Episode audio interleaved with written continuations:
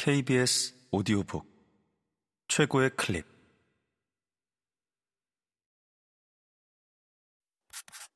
KBS 오디오 북.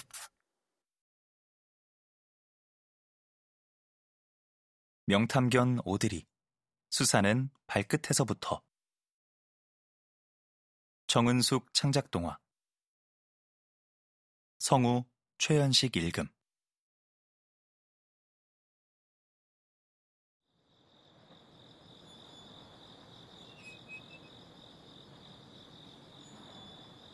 한밤중에 놀이터는 조용하고 어두컴컴했어.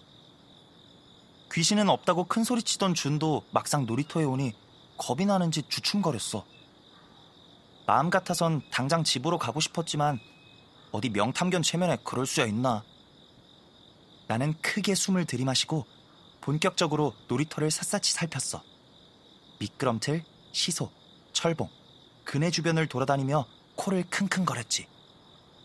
놀이터에선 아무런 흔적도 찾을 수 없었어. 시소 옆 벤치 아래에서 발골이내 나는 신발 한 짝을 발견한 것 빼고는 어, 냄새. 이게 설마 귀신의 냄새는 아니겠지? 으스스했던 마음이 준의 농담에 그만 싹 사라져버렸어. 은은히 내리비추는 달빛 아래서 한참을 웃고 난 뒤 나는 혹시라도 놓친 귀신의 흔적이 있을까 싶어 콧구멍을 활짝 열고 킁킁거렸어. 그런데 귀신들한테선 어떤 냄새가 날까?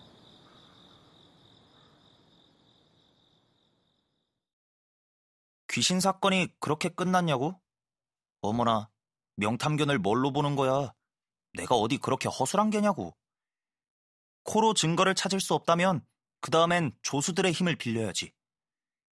귀신이 밤에 나타난다고 하니 일찍 잠자리에 드는 범인은 어려울 것 같아 종종 밤 산책을 나가는 승태 씨와 미옥 씨에게 신호를 보냈어.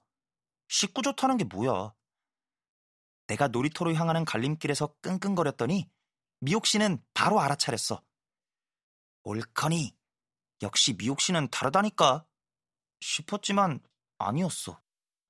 아, 아 오들이 그쪽으론 안 돼.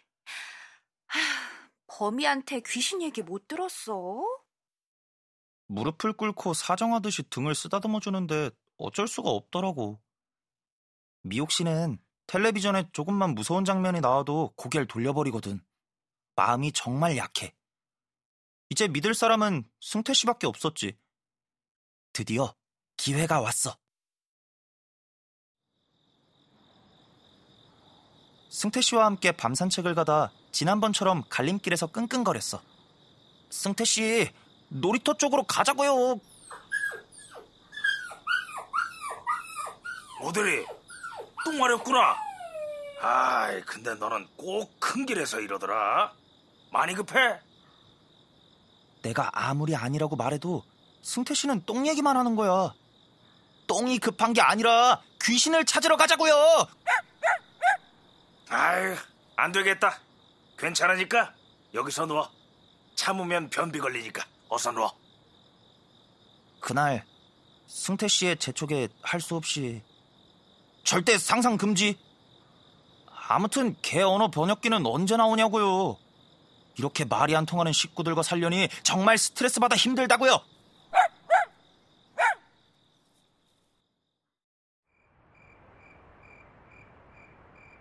식구들이 도와주지 않는다고 포기할 내가 아니잖아.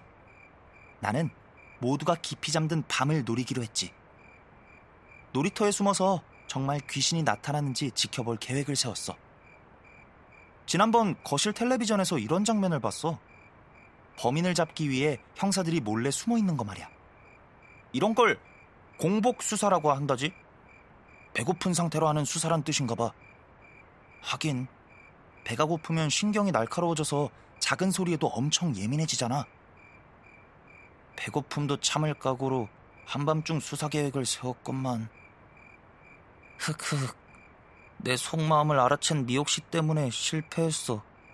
자러 가기 전에 나를 묶어두지 뭐야.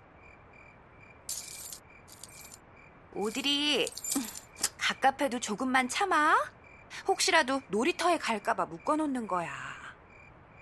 이러면 안 돼요. 귀신의 정체를 밝혀야 된다고요. 康康. 나는 화가 나서 온몸을 부르르 떨었어. 그랬더니 미옥 씨가 한술 더 뜨지 뭐야. 어, 그래. 너도 귀신이 무섭지? 내가 네 맘 다 안다 알아. 나의 공복 수사는 실패로 돌아가는구나 싶었지. 그런데 생각지도 못한 깜짝 반전이 생기고 말았어. 하늘은 스스로 짓는 자를 돕는다는 말 들어봤니? 승태 씨가 시험 공부하는 범이한테 자주 쓰는 말이야. 열심히 노력하면 하늘이 돕는다는 뜻이라는데 정말 그 말이 딱 맞는 일이 생겼지 뭐야. 이번 주 목요일에 소정이네 부모님이 시골 내려가시고 할머니랑 둘만 잔대요. 그래서 소정이가 친구들 불러 같이 자고 싶다는데 가도 돼요? 아, 다음 날이 개교 기념일이라 학교 안 가도 된단 말이에요.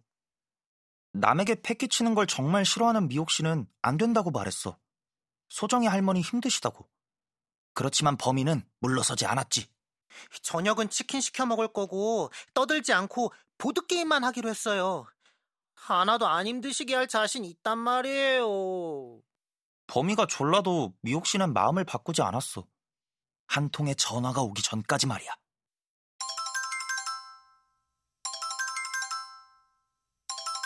소정이 할머니가 직접 전화를 하셨지 뭐야? 소정이가 그렇게 조른다니 어쩔 수 없네요.